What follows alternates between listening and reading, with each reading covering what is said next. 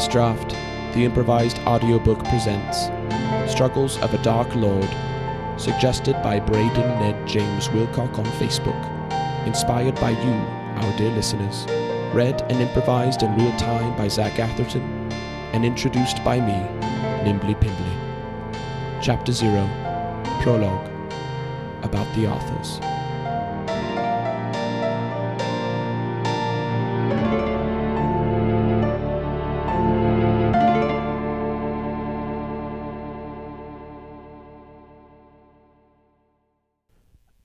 I've always wanted to write a book, but I'm not much of a writer.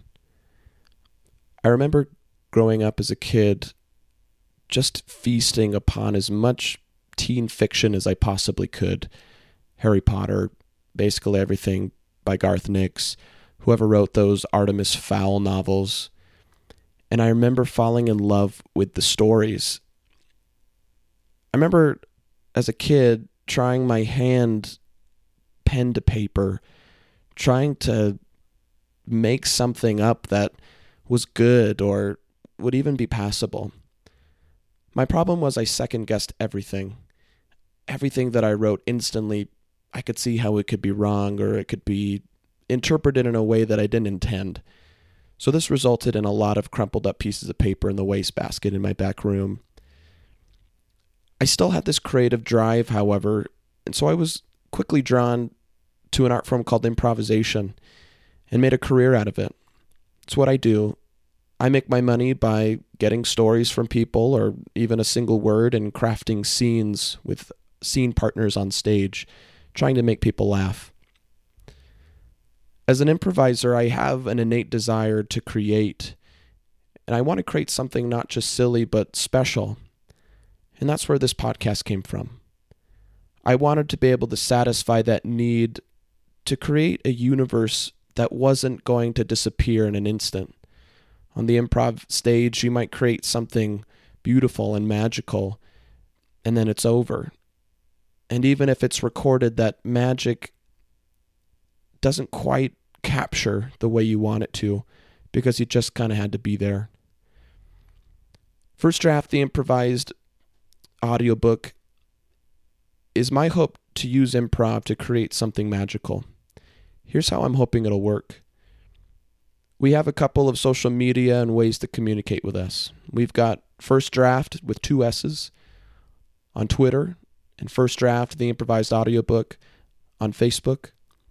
We also have a Gmail account, firstdraft at gmail.com.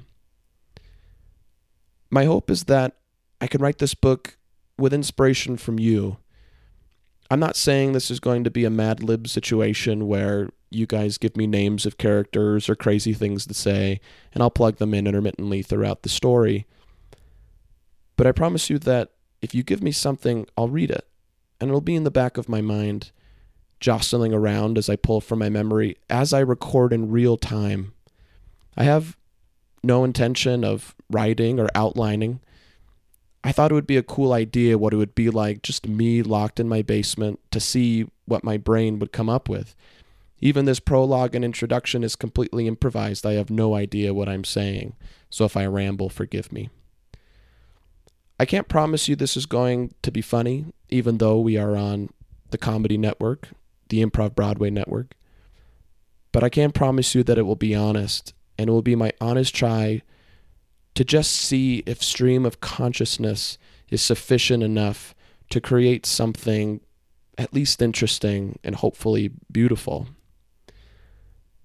I hope that I am able to emulate those that came before me, before pen and paper, before type, or even during a time where those things existed, but where people couldn't afford to write it down or publish books. And yet all they had were their brains and their mouths and ears to listen to them. So sit tight. Come be a part of the conversation. This book will be inspired by you. Comment, tweet, shoot us a message. Help us create this book and make it something awesome. So sit back, enjoy, and listen. And for a moment, suspend your disbelief, for you might just fall in love with the story. I'm Zach Atherton. and this is First Draft, the improvised audiobook.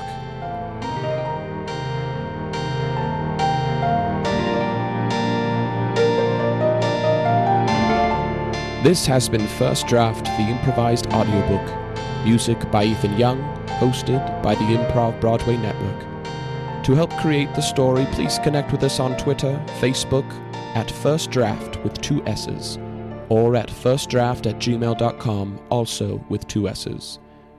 This is Nimbly Pimbly. Thank you for listening, and God save the Queen.